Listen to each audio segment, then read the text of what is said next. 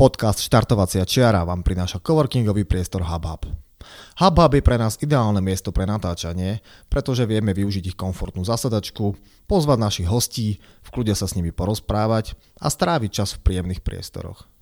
Samozrejmosťou je, že tu môžeme parkovať autom či bicyklom, alebo si dopriať dobrú kávu. HubHub je miesto, ktoré ocení freelancer, startup alebo rastúca firma, ktorá nechce mať starosti s vlastným priestorom, ocení dizajn interiéru a kvalitné služby. Nesmieme však zabudnúť aj na množstvo eventov a hlavne komunitu ľudí, ktorých heslom je nikdy neprestať rásť.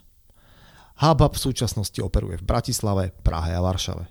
To je však len ich štartovacia čiara a táto sieť sa bude rozvíjať v ďalších mestách a krajinách. Viacej informácií nájdete na www.hubhub.com.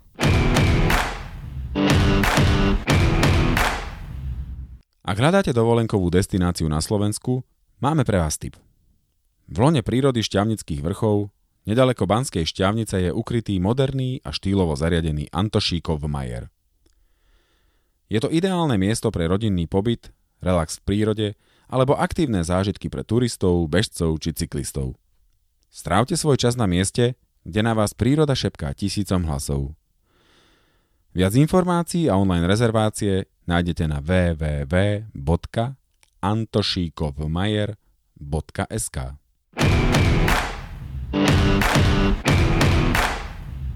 Ahojte, sme späť so štartovacou čiarou. Dneska máme výnimočne plodný deň.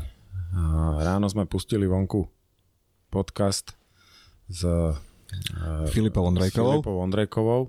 Stále si neviem to meno zapamätať, lebo ona má 4 tie mena. Filipa Olga si dobre Filipa. Spomínam. Uh-huh. No a večer sedíme znova v HubHube. Máme zaujímavého hostia opäť. Snažíme sa stále prinášať pre vás čo najzaujímavejšie témy. Dnes večer tu máme Romana Sopku. Takže rovno ťa privítam. Ahoj, vitaj. Ahoj, vitaj, Roman. Roman je bežec, organizátor, zástupca slovenských trailových bežcov v International Trail Running Association. Asi dobre poznáte, tí, ktorí sa orientujete trošku v ultra traile a traile, to znamená tá skratka ITRA, je dokonca členom steering committee, teda nejakého riadiaceho výboru ITRI. Veľký náčenec behu, podporovateľ bežcov, človek, ktorý pozná aj množstvo zaujímavých ľudí, jednak teda spomedzi organizátorov, funkcionárov ITRI, ale aj samotných bežcov. Ale toto všetko si rozpovieme počas nášho rozhovoru, ktorý nás teraz čaká, takže myslím si, že sa máte na čo tešiť. Roman, ako by si sa uviedol? Dnes ja som pár slov povedal, ale skús ty možno povedať tvoje trailové začiatky, respektíve vo všeobecnosti, ako si sa dostal k tomu, čo dneska robíš. Pódium a mikrofón je tvoje. Ďakujem. Ty si ma uvedol takým štýlom, že už by som skoro mohol povedať, že nemám čo dodať. Ale moje trailové začiatky sú v podstate veľmi krátke. Trvajú len nejakých pár rokov. Na to, že behám už, že sa športu venujem nejakých behu 20 rokov s nejakou párročnou prestávkou. Moje úplne začiatky športové, mne sa páčil podcast, keď Rasto Petrila hovoril, že taká tá olympiáda na dedine, mne sa tá fráza veľmi páčila. Takže ja som bol také dedinské dieťa, kde sme celé leto, celú zimu behali po ihrisku, po poliach. A ty si z ktorej dediny, keď sme pri tom? V okrese Dolpolčany. Absolútna rovina s výhľadom na Marhát, na Považský Novec, krásne hory, ale z veľkej diaľky sa na ne dívame. Takže ja som bol vlastne taký ten dedinský chlapec, ktorý vlastne robil všetko a nič poriadne, ale bavil nás to. Môj dedo ma viedol vlastne ku vzťahu k prírode, ako k tomu rešpektu. My sme tam tie hory nemali, ale minimálne nás viedol k tomu vzťahu, jednak pohybu, byť vonku, byť v prírode. Ja som potom, keď som bol na vysokej škole, ja hovorím, že to bolo veľmi dávno, tie možnosti, aké majú teraz decká na vysokej škole, my sme také nemali, čo sa týka tomu zárobkových možností, takže sme nemali peniaze, nemali sme čas sedieť v amfiku a vo funuse, tak ja som býval na horskom parku, tak sme s kamarátom veľa behali. Veľa sme tam trénovali, len tak pre radosť, žiadny štrukturovaný tréning. A sme si povedali, že keď už toľko beháme, my sme behali v tej 120 km kľudne týždenne, úplne náhodne, bez nejakého cieľa. Že ste už mali taký pomalý tréning eliťákov. No v podstate áno. tak sme vybiehali na Kamzík, vybiehali sme v Porskom parku, Zámfík, tak sme sa začali prihlasovať na preteky. Polmaratóny, maratóny. Ja som absolvoval 33 maratónov od takých úplne maličkých, lokálnych, až po typu Budapešť, Praha. Bratislavu som nikdy nebežal. A vlastne behával som dlho, potom som sa presťahoval do Prahy. Urobil som si zranenie, teda stalo sa mi zranenie na kolene pri lyžovaní. Jedna mladá slečna do mňa nabúrala. Z toho bola operácia kolena. 8-ročná vynútená, nevynútená pauza, kde ja som úplne, nie že rezignoval na beh, ale povedal som si, že teraz si dám pauzu. Nakoniec to teda bolo dlhých 8 rokov.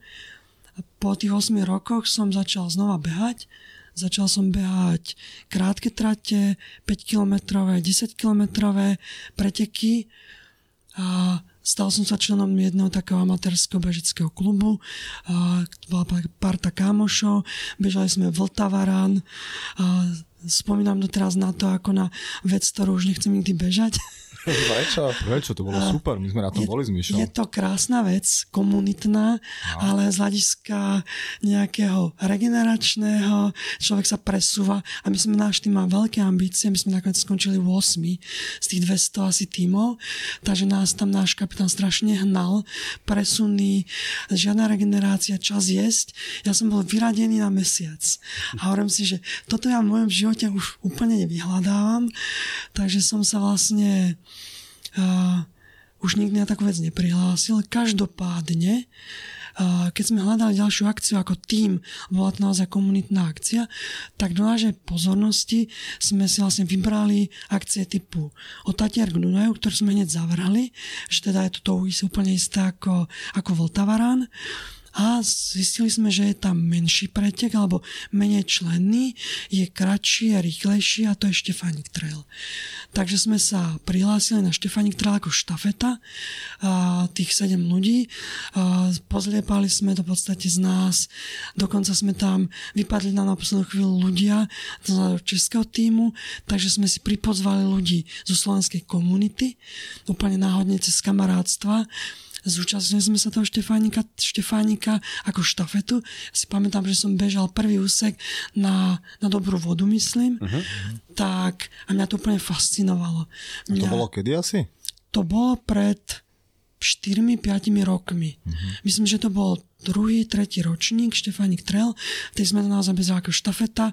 Dostali sme diskvalifikáciu myslím, že na Kamzíku, pretože kolega v tom adrenáline minul nejakú kontrolu. Takže sme nakoniec, ale dobehli sme ho. Povedali sme, že keď sme už tu, tak sme to dobehli. Dokonca sme to dobehli ešte ako meraný čas na 7. mieste. Ale v cieľi sme dostali diskvalifikáciu, my sme s ňou súhlasili, vedeli sme, že sme porušili pravidla, podali sme si ruky s organizátormi preteku, poďakovali sme za skvelú akciu a vo mne tá akcia zanechala obrovský pozitívny dojem z toho, že je tam tá komunita ľudí, ktorí sú úplne iní ako tí cestní bežci, na ktorí som bola zvyknutý, na tie masy ľudí, ktorí si ťapkajú po tom asfalte tých 21-42 kilometrov. Tá dobrovoľnícka komunita, ktorá vlastne, s ktorou som bol v kontakte na tých občerstvovačkách, ak sme my sa menili na tých jednotlivých checkpointoch, tak na mňa to zanechalo neskutočne pozitívny dojem. A som si povedal, že to je úplne super, ako byť súčasť tej komunity bežeckej. Pretože môj vzťah horám bol oveľa starší ako môj bežecký vzťah, ako môj trail running. Ja som bol vždy hiker, ja som mal vzťah k horám, prešiel som GR11 na španielskej strane Pireneji, bol som na GR20 na Korzike a vždy som sa chápal ako taký horský človek a človek, ktorý miluje prírodu a miluje sa v nej pohybovať tým prirodzeným spôsobom a to je chôdza. ale medzi tým, ak človek chodil v tých horách, tak vyskytli sa okolo neho nejakí tí šialenci, čo okolo neho prebehli úplne, že bez batohu na ľahko, a som si povedal, že to sú nejakí blázni a tých si nebudem ani všímať. Ale vlastne vďaka tomu potom, o pár rokov neskôr, vďaka tomu Štefániku, som pochopil, že to je možno vec, ktorá ma láka viac ako nejaké 10-kilometrové behy po asfalte, maratóny, a že to je možno vec, na ktorú sa chcem sústreďovať. Na ňu nadviazal non-stop beh, hrebeňom Nízkych Tatier, čo bola moja prvá, v podstate už ultra skúsenosť, lebo to má nejakých 47 kilometrov. Tam som šiel absolútne neznalý trail running problematiky, absolútne som nevedel, ako funguje strava, bol som nadšený, že idem prebehnúť si ten hrebeň Nízkych Tatier. Už vtedy som bol zameraný na vegánsku stravu, takže som bol odkázaný na svoju dietu, na svoje potraviny, na svoju výživu, ktorú som si mal niesť so sebou. Tam bola taká vtipná výhoda, že ja som sa vtedy zle dohodol s kamarátom, ktorý mi mal doniesť vegánske gely. A on mi ich zabudol doniesť a ja som mal so sebou jeden gel, na ktorý som chcel odbehnúť celý non-stop beh. Samozrejme ma to zlomilo asi na 25. kilometri. Tam som si posedel na tom hrebení. Po nejakej hodinke som sa zmátoril a rozbehol som sa. Nakoniec som to dokončil, že neviem, či za 8-9 hodín, ale s pocitom, že naozaj vraciam sa do hôr a tou formou, že tie hory dokážem zvládnuť rýchlejšie ako ten hiker, ktorý ide na ťažko s tým batohom a ktorý v podstate príde tých 40 km so šťastím za nejakých 14 hodín od tmy do tmy, a povedal som si vtedy, to je tá cesta, ktorou sa chcem vydať. OK, ja som už čakal, že keď ti hovoril o tej slečne, ktorá ťa zrazila na tých lyžiach, že tam to dopadne nejakým happy endom a svadbou, ale rozvinul si ten príbeh iným smerom. OK, ale ak teda sme si dobre na teba načítali, ty si samozrejme tá láska k horám, ako si ju opísal, šla smerom teda k nejakým behom, kam si sa dostal od cestným behov. Dostal si sa potom aj ku organizácii. Hej, opravma, ak sa mýlim, tak ak môžeš možno aj tomu to trošku povedať. Dostal som sa v podstate cez kamarátske vzťahy k organizácii jedného krásneho skyrunning preteku v Nízkych Tatrách Poludnica Run, vlastne cez kamaráta Aďa, ktorý je race director, vlastne, ktorý je tvárou toho preteku, ktorého celý vymyslel s nejakou filozofiou krásnou, takže my sa poznáme roky. Mňa tá myšlienka toho behu zaujala veľmi, pretože zosobňuje to, čo tá moja filozofia, ktorá je toho vzťahu k horám, že tá pokora, ten vzťah, že my si musíme vážiť tú prírodu, že to nebolo niečo super komerčné. V tom momente mi to naozaj tak vyhovovalo a bola tam za tým obrovská silná komunita ľudí, s ktorými ľuďmi som sa už poznal z rôznych pretekov a tak. Takže prišla tá ponuka na tú pomoc. Ja som ju samozrejme prijal veľmi rád, pretože to bolo po kamarádskej osi. Bolo to v krásnom prostredí. Lákalo ma to. Ja som bol človek, ktorý mal nejaké kontakty vybudované aj v tej podnikateľskej sfére za tými značkami, takže som tam vlastne podarilo sa získať nejaké značky, nejakých sponzorov na tú akciu, takže naozaj bola to moja praktická skúsenosť s tou organizáciou, možnosť si to vyskúšať z tej druhej strany, čo niekedy je pre bežca veľmi zaujímavé, že bežec často vníma tie veci ako automatické, samozrejme, ale ten organizátor za tým vidí úplne niečo iné. Ja si myslím, že keď som počula ten podcast, ktorý ste mali s Radom a s Ľubom, krásny podcast tej druhej strany, a to je pre mňa, bolo to veľmi ako poučné a s veľa vecami súhlasím a naozaj sa stotožňujem s tým, že bežec, keď prichádza na ten pretek, on chce, aby všetko klapalo, chce dostať to, za čo si zaplatil, a chce, aby od A po Z to vlastne fungovalo perfektne. Niekedy si neuvedomujú tí ľudia, koľko za tým je práce, koľko za tým bezcenných nocí, koľko je za tým problémov s úradmi. Takže ja si preto vážim každého organizátora preteku, ktorý dá naozaj maximum do toho preteku, či už svojho osobného času, svojho profesného času. Takže ako naozaj pre mňa klobúk dole pred každým organizátorom a naozaj som pochopil až vtedy, keď som mal možnosť si na to šiahnuť svojimi rukami. Ten tvoj organizátorský vstup, alebo teda pohľad z tej druhej strany, ťa teda posunul niekam ako keby ďalej do celého toho ultratrailového sveta, lebo ty si taký ten klasický príklad toho, že niekto z toho naozaj, z toho asfaltu príde do toho lesa, je fascinovaný tou komunitou a má vnútri ten vzťah k prírode, ktorý ho k tomu ako keby dovedie. No a dá sa teda povedať, že tieto vlastne kroky aj cez tú poludnicu ťa potom následne ako keby doviedli k tým, nazvime to už tým veľkým veciam, ako je UTMB a všetky tie veľké mená, ktoré si mal vďaka tomu potom možnosť poznávať. Je ten príbeh taký, že... Nie je úplne takýto. Tá poludnica vlastne bola minulý rok. Moja história ultra trailu je... staršia asi 4 roky, pretože pre mňa tá možnosť byť na tých pretekoch, na tom ultratraili, nebola o tom ísť za tým výkonom v podstate na tie svetové preteky. Ja som vo finále naozaj na Slovensku zažil strašne málo pretekov. Od toho Štefánika štafety ja som sa potom dostal na celého Štefánika, to bolo rok potom, ale už zároveň mňa lákalo, ja som si hneď vyhľadal preteky, ktoré sú po celej Európe. Mňa fascinovala vždy tá príroda. Ja som poznal zo svojho osobného života Pireneje, Alpy a mňa vždy fascinovalo tá možnosť byť v tej prírode.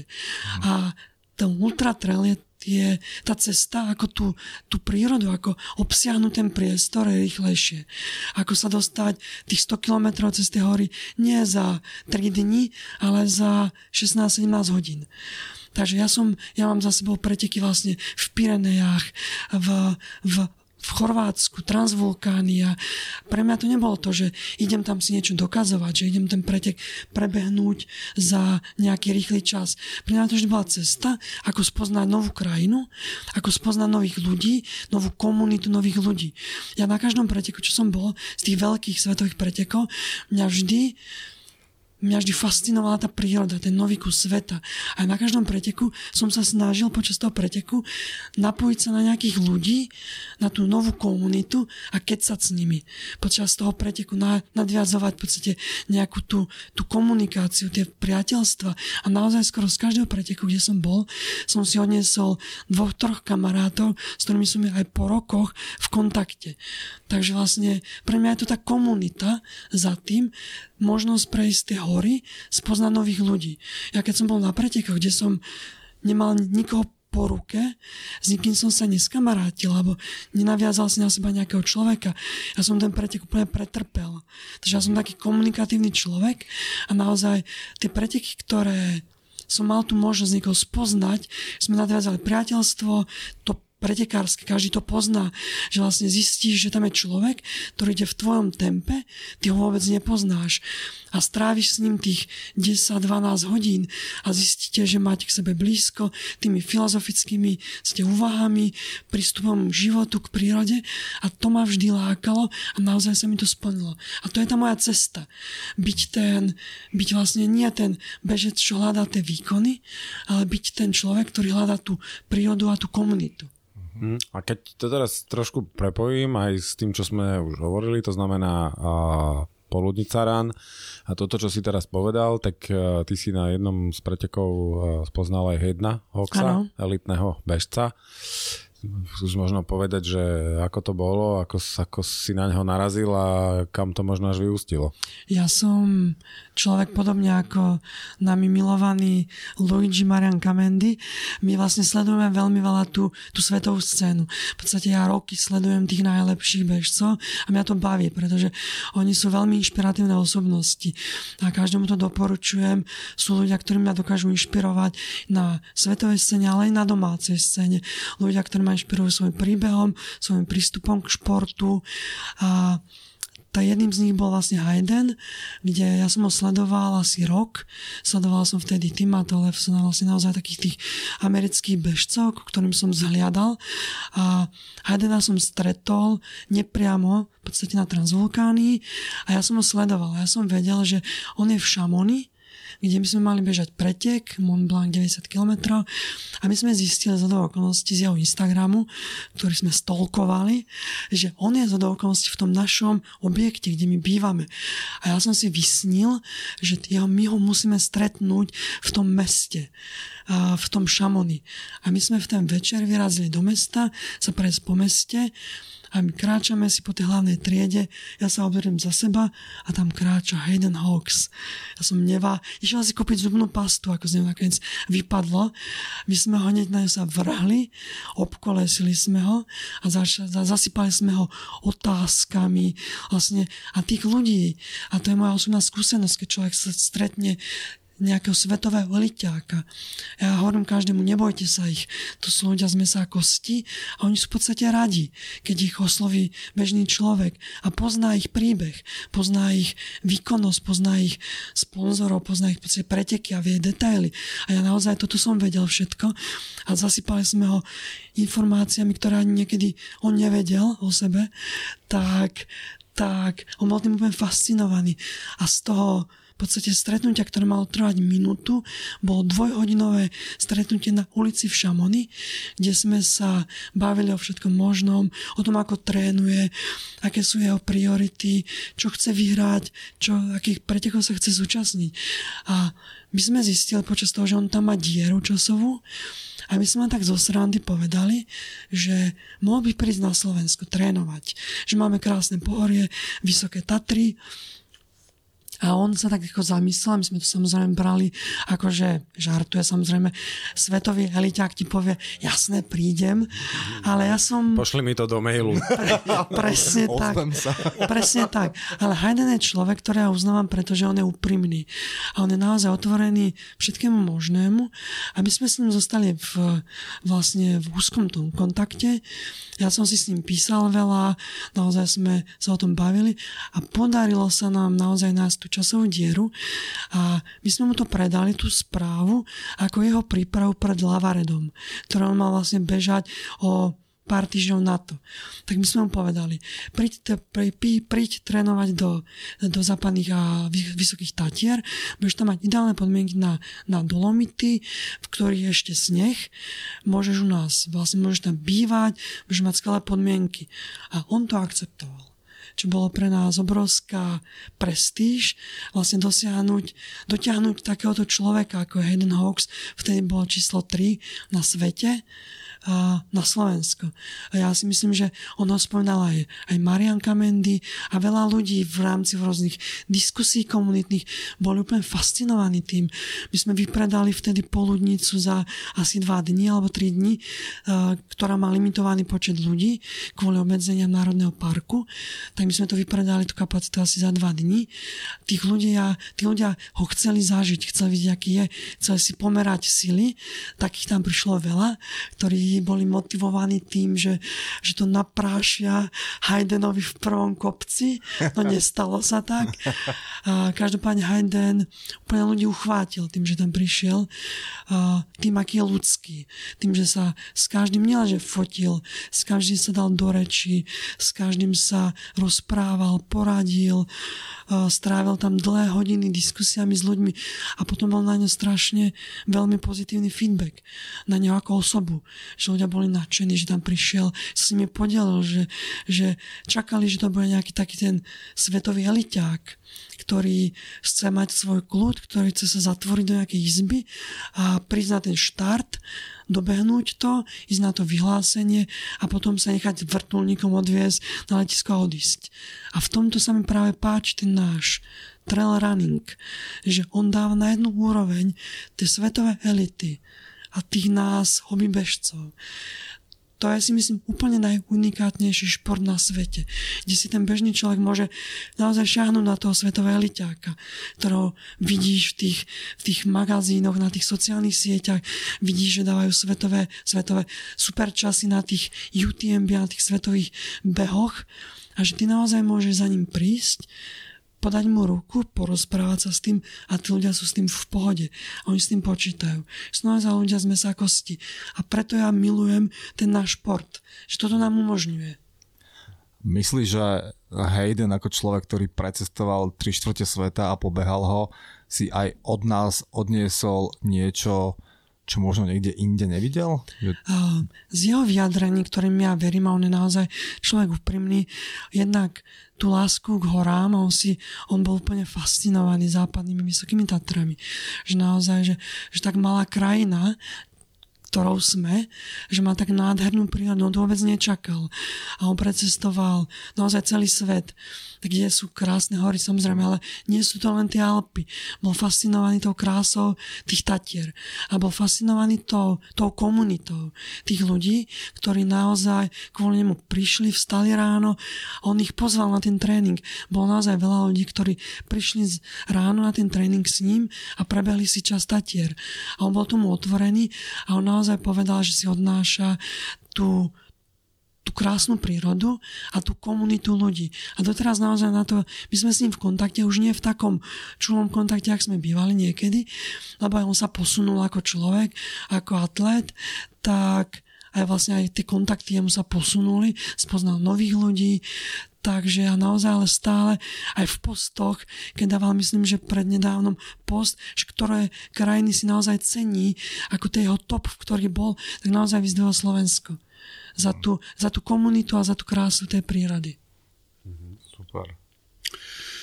No dobre, prešli sme tvoje bežecké začiatky, organizátorské a to, kde ty vnímaš tie hodnoty a to, že prečo vlastne robíš trail running, ultra trail running. Ale neostal si len pri tom a tu sa možno trošku dostávame k tomu, o čom by sme sa možno chceli baviť asi dnes najviac, a to je ITRA. Tak skús nám povedať, že najskôr ako si sa vlastne k tomu dostal, že si dnes zástupcom slovenských trailových bežcov v ITRE, členom steering committee. On sa samozrejme pobavíme ďalej o tom, že čo vlastne ITRA je a tak ďalej. A skús možno najskôr tú cestu naznačiť. Moja cesta začala vlastne takou nespokojnosťou so stavom podpory trail runningu na Slovensku. A vlastne ja viem, čo všetko robí Rado Harach, Slovak Ultra Trail pre slovenských bežcov. Naozaj tá komunita je famózna na Slovensku. Je veľmi silná a drží naozaj pospolu. Čo je vec druhá, že tá komunita, tí najlepší, lebo tá komunita je silná a tí ľudia to robia pre radosť. Ale máme tu aj super bežcov, máme tu super prírodu, máme tu naozaj podmienky pre rozvoj toho športu, preto aby sme tu mali svetové podujatia, pretože naozaj tu, ako máme prírodu, ako máme skvelých ľudí, ktorí dokážu organizovať super preteky, to dáva možnosti pre rozvoj toho športu. Ale na druhej strane je tu nejaká inštitúcia, ktorá by mala podporovať ten šport. Čo je aktuálne Slovenský atletický zväz? Je to nejaká národná federácia, ktorá by mohla a mala podporovať aj tento typ vlastne toho behu. Tá realita je teraz aktuálne taká nešťastná. Ja som vždy bol kritik. Vždy vtedy, tým, že som sledoval veľa tú scénu, tú svetovú bežeckú scénu, mám veľa kamarátov, ktorí sú aj sú členmi reprezentácií. A vždy, keď som videl, že oni idú na nejaký svetový šampionát, a ja som sa vždy aj verejne pýtal. Som bol celkom aktívny na takých tých fórach typu Slovak Ultra a rôznych tých komunitných Facebookoch. A vždy som sa pýtal, prečo Slovensko, ktoré má kvalitných bežcov, nedokáže dať tú podporu a vyslať ten svoj národný tím na to svetové podujatie. A vtedy mi skrsla podmienka, že áno, môžem to kritizovať, že môžem takisto to sa sťažovať, že to nejde, alebo môžem preto sa pokúsiť niečo urobiť. A vtedy ja som začal sledovať, kto za tým je, kto je za tým svetovým šampionátom, kto je za tými väzbami, za tými funkcionárskymi v podstate ako záležitosťami, tak som išiel viac do hĺbky, lebo ja som taký analytický typ a mne to nikdy nedá zostať na tom povrchu, tak som zistil, že je tu nejaká asociácia, tá medzinárodná asociácia trail runningu ITRA, tak som si zistil, aké sú tam tie štruktúry, ako tá organizácia funguje. A zistil som, že vlastne, ak by som teda začala tou históriou, tá organizácia je stále veľmi mladá.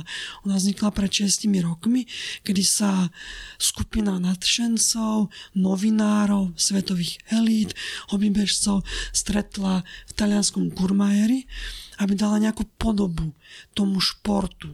Ten cieľ bol zadefinovať pravidlá, za akých môže ten šport fungovať versus tá svetová federácia tej atletiky, čo je IAAF, čo je vlastne Medzinárodná atletická federácia. Takže oni si povedali, že je na čase, aby ten šport, ktorý máme tak radi a ktorý robí viac a viac ľudí, aby dostal nejakú podobu, štruktúru, nejaké pravidlá.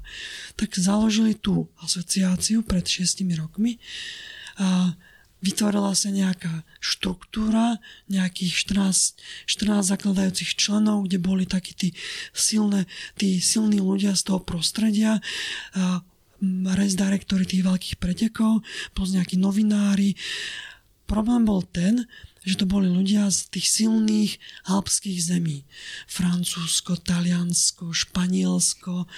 A oni si vytvorili pravidlá, ktoré pokrývali ich potreby. Vytvorilo sa nejakých 5 základných skupín, nejaké hodnoty sa zadefinovali, ktoré platia doteraz, na ktorých sa stále stavia, že vlastne nejaké fair play, pokora, rovnosť, rešpekt, komunita a na tých ideáloch je postavená tá ITRA. A tá ITRA samozrejme trpí, alebo trpela takými tými novorodeneckými problémami. Je to asociácia postavená na dobrovoľníckom prístupe. A tým pádom ľudia, ktorí museli pracovať na rozvoji, strátili niekedy tú motiváciu, ten drive a ona trošku upadala, tá asociácia. Takže vlastne stáli také tie rozvojové veci. Našťastie sa udržala taká skupinka silných ľudí, ktorá povedala si, my ten šport chceme dostať na olympiádu. Zadefinovať ho ako naozaj oficiálny šport a začala nadväzovať vzťahy s tou medzinárodnou asociáciou alebo tou medzinárodnou asociáciou atletickou a viedla veľmi dlhé vyjednávania, ktoré trvali 2 roky a vyústili vlastne v minulý rok tým, že sa podpísala zmluva medzi ITRO, medzi IAAF a ešte tam prijali ďalšiu asociáciu, čo je World Mountain Running Association, čo je tá asociácia, taká tá podobná ITRE, ktorá organizuje teraz také tie majstrovstvá sveta v behu do vrchu, také tie skyrunningy a tak, že sú paralelné majstrovstvá sveta. Cieľ bol ten, aby sa to zlúčilo pod jednu strechu, aby naozaj, keď sú majstrovstvá sveta, tak aby sa stretli tí úplne top najlepší, aby neboli, jak sú súťaže misiek, že sú 4 misky v jednej republike, tak vlastne, aby sa tí najlepší dali pod jednu strechu a aby sme naozaj dokázali zadefinovať pravidlá pre ten šport, pre jeho budúcnosť, pre jeho rozvoj. IAAF dala jednu podmienku, že sa musí rozpustiť celá štruktúra, ktorá bola daná od začiatku ITRA, takže ITRA to na to pristúpila a v tom momente vzniká nová história, ktorá ja som teraz súčasťou, že vlastne oni vypísali do všetkých krajín, ktoré splňali nejaké základné technické podmienky, tak vypísali možnosť prihlásiť sa ako národní zástupcovia pre bežcov a pre organizátorov.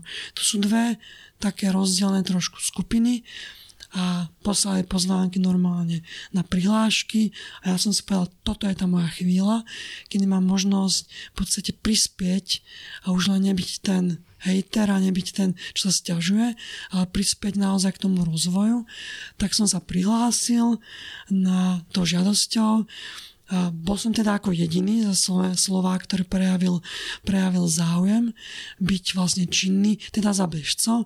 Za organizátorov to bol Belospišák, ktorý sa tam prihlásil vlastne bol ako za Slovenský Slovak Ultra Trail. Ja som bol zvolený v podstate za bežcov, Belo nebol božiaľ zvolený za organizátorov, nesplnil nejakú kvórum, nejakú podmienku, takže ja som teraz jediný zástupca Slovákov v ITRA. Je nás takýchto 67 z celého sveta, 41 je nás za bežcov a 26 za organizátorov. Tu sú ľudia naozaj zo všetkých kontinentov, všetkých komunít, všetkých krajín, nie všetkých krajín, ako veľa krajín. A vlastne to bol prvý krok. Tých 67 ľudí vytvára tzv. Všeobecné zhromaždenie. To je niečo ako valné zhromaždenie v nejakej SROčke, v nejakej spoločnosti. A ono určuje a schvaľuje každý rok, jedenkrát ročne, smerovanie tej organizácie.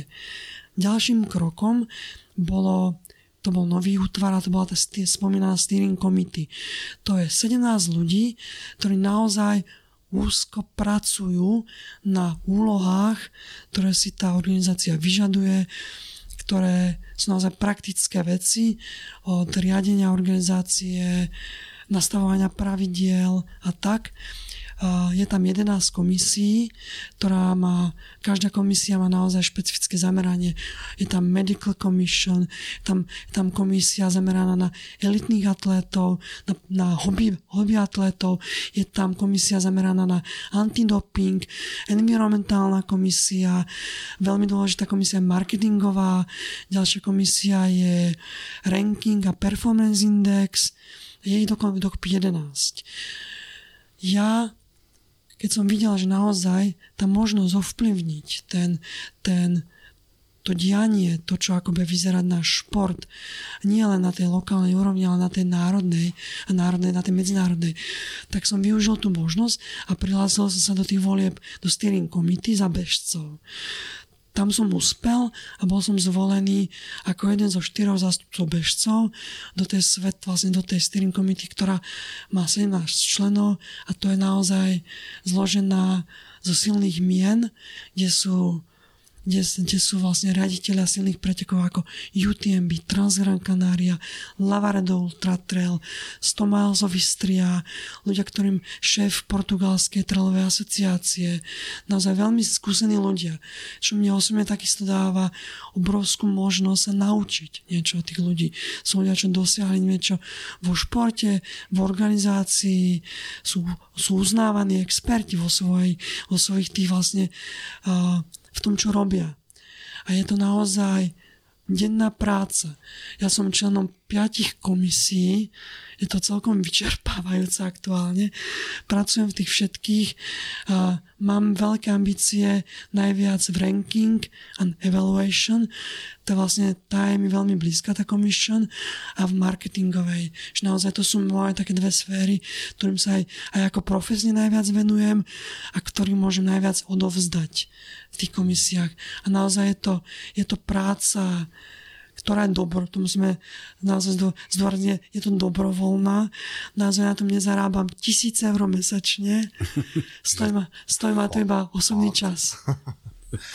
OK, ale keď pôjdeme teraz po nejakých častiach toho, čo si rozprával, tak to prvé, čo ma samozrejme zaujíma úplne, že najviac, keď si spomenul tú spoluprácu alebo taký ten poput, ako si ho nazval, v spolupráci ITRA a IAF, tak čo, svítam niekde, že v najbližších 20 rokoch napríklad sa ultra trail, alebo teda ultra running dostane aj na olympiádu? Ja si myslím, že 20 rokov to bude určite. Keď sa nám dostalo taekwondo a neviem aké akrobatické tance, tak si myslím, že trail running má veľkú šancu. To, čo bude veľkým progresom, bude práve už tie spomenuté majstrovstvá sveta v trail. Nechcem povedať v ultra trail, chcem povedať trail, ktoré už sú aj teraz. Ale tým, že to dostane pod záštitu vlastne tá Medzinárodná atletická federácia a práve to, čo sa stalo v minulom roku, podpisom tej zmluvy medzi tými 3 asociáciami, je to obrovský posun v zmysle, že IAAF dala obrovskú podporu tomu športu. A ono to tak vyzerá tak ako honosňa a na prvý pohľad tak na papieri.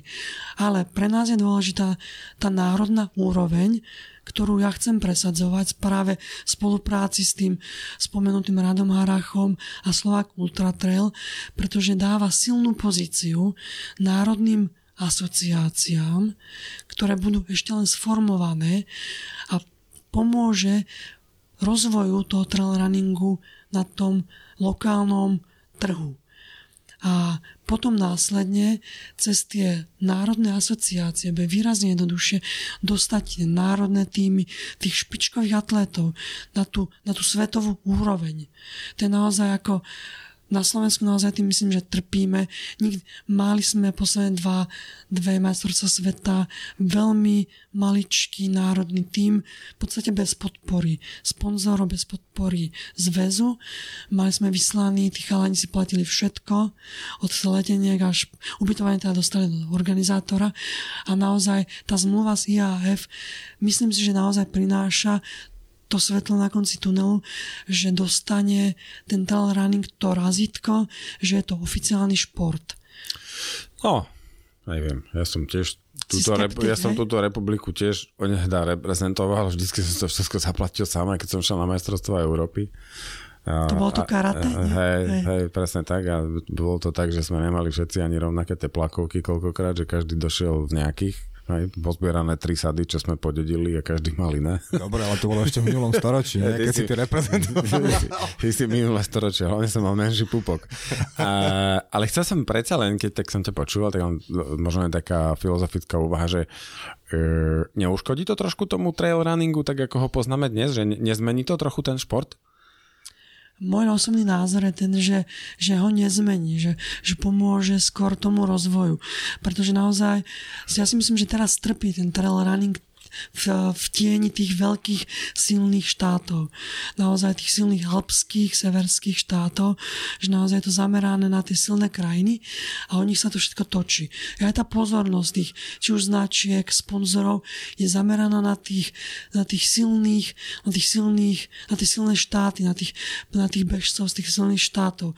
A ja si práve myslím, že pre lokálnu úroveň to práve pomôže dostať tých lokálnych atletov, ktorí sú veľakrát už na tej svetovej úrovni, dostať ich vyššie, ukázať to, že máme aj my špičkových atlétov a pre môj osobný akoby rozvoj a to, čo chcem ako dosiahnuť, je že ukázať, že my nielen máme špičkových atlétov, ale máme aj podmienky a máme prírodu na to, aby sme dokázali osloviť tie svetové špičky a dokázali sem dostať tých svetových atlétov. To samozrejme vyžaduje veľa úsilia. Ja si myslím, že o ňom budem ešte rozprávať, ale naozaj ja konkrétne za seba môžem povedať, že pre našu krajinu, ako je Slovensko, tento rozvoj trail runningu určite pomôže. A aj teraz, ako vidím v tej steering committee, tak jak bola predtým členovia 3 štátov, tak teraz sme tam v tej steering committee naozaj ľudia z menších štátov a každý si samozrejme tlačí tú svoju lokálnu agendu. Ja samozrejme bez výnimky takisto mám nejaké veci, ktoré tam chcem pretlačiť, kvôli ktorým som v podstate chcel sa dostať na tú úroveň, aby som mohol ovplyvniť to dianie. A ja si stále nemyslím, že ľudia, ktorí sú teraz takí tí svetoví atléti v našom športe, že vďaka tomu, že sa stanú svetovými atlétmi v tom svetovom športe, vďaka tomu IAF, že sa zmenia. Nemyslím si to. Nemyslím si, že ten náš šport pôjde tou komerčnou cestou. Myslím si, že stále sa to udrží minimálne 10 rokov, tak ako je to na tej úrovni teraz. Ale zaznelo tu veľa takých slov, ktoré nadväzujú na to, čo Mišo hovoril. By mohli niektorých ľudí vyplašiť. Steering committee, Národná asociácia, IAF, že to tak znie teda akože veľmi, veľmi tak funkcionársky organizovanie, ale preto úplne konkrétna otázka, keď si spomínal, že na valnom zhromaždení sa schvaľuje smerovanie ITRI na ďalší rok, takže keď teraz tieto, nazvime to, že možno že nekonkrétne slova preložiť do niečo úplne konkrétneho, čo sú tie konkrétne napríklad kroky, na ktorých teraz pracuje celá veľká ITRA ako organizácia a ako keď sa prejavia, ako z toho budú profitovať povedzme štáty ako je Slovensko alebo aj tie veľké, hej, ako sú. Hej, určite stojí práve za zmienku to, že doteraz vôbec vlastne ITRA alebo trail running nemal práve podporu na národných úrovniach. Tým zastrešením cez IAF ITRA bola menovaná ako tzv. Technický partner, čo v preklade znamená, že príde dopis smerovaný z IAF na Slovenský atletický zväz, že nejaká skupina ľudí, čo znamená asociácia trailbežcov, ktorá na Slovensku ešte neexistuje, ona bude, ja si myslím, že bude certifikovaná, tak, že tá získa právo nominovať reprezentáciu, právo nominovať alebo právo určiť, ktoré preteky budú kvalifikačnými, nominačnými na majstrovstvá sveta a tým pádom nebude to také, ako je to teraz, že Rado Harach ide na Slovenský atletický zväz s prosíkom, že tuto máme nejakých bežcov a chceli by sme, aby ste ich oficiálne nominovali, aby ste ich poslali niekam a aby ste im dali nejakú podporu. Čo aktuálne znamená, že im povedia, nám je to úplne jedno, robte čo chcete, ak nechcete od nás peniaze. To je aktuálny stav. Ten nový stav práve bude ten, že tá národná, oni to volajú v angličtine national body, tá national asociácia získa práve tú silu na to, aby mohla prísť a buchnúť do stola a povedať, my sme tí, ktorí zodpovedajú za ten šport a vy máte peniaze na rozvoj toho športu, tak nám ich dajte. Samozrejme, je to zase, takto je to pekne na papieri, bude to znamenať samozrejme veľa vyjednávaní. Ja si myslím, že vy ste to aj spomínali vo vašom podcaste s Radom a s Ľubom, že oni už nejaké kroky podnikli, samozrejme v nich sa bude pokračovať, ale s tým, že budeme mať väčšiu páku na ten Slovenský atletický zväz a budeme mať práve tu ten papier na to, že my sme tí lokálni, ktorí tu môžu robiť určité veci. Nebojíš sa toho, že keď zrazu do tohto celého vstúpi ako keby to, čo spomínaš, tá možnosť získavať ako keby peniaze na podporu týchto vecí v kombinácii s vytvorením nejakých takých teraz na to, že funkcionárskych štruktúr, tak toto môže byť teoreticky, nechcem povedať, že vražedná kombinácia, ale že ľudia zvyknutí fungovať v podstate nadšenecky, nezvyknutí na takéto že formalizované veci, na ktorých sa točia peniaze, že toto môže byť niečo, čo by mohlo pokaziť nejaké veci a pokiaľ áno, že aké sú tie spôsoby, ako chcete ustrážiť, aby z toho nevznikla teraz taká tá, tak ako to poznáme na Slovensku. Hej. Chceli sme, aby to dopadlo dobre a dopadlo to ako vždy. Samozrejme, máš pravdu, že môže vzniknúť ten negatívny jav a on môže vzniknúť v hocičom, ale samozrejme vždy je to len o tých ľuďoch. Ja si myslím, že stále ja som stále taký optimista životný a verím v optimizmus a verím v dobro ľudí a verím to, že keď to chytia do rúk ľudia, ktorí majú záujem dostať ten šport niekam, takže ja si myslím, že to dopadne dobre.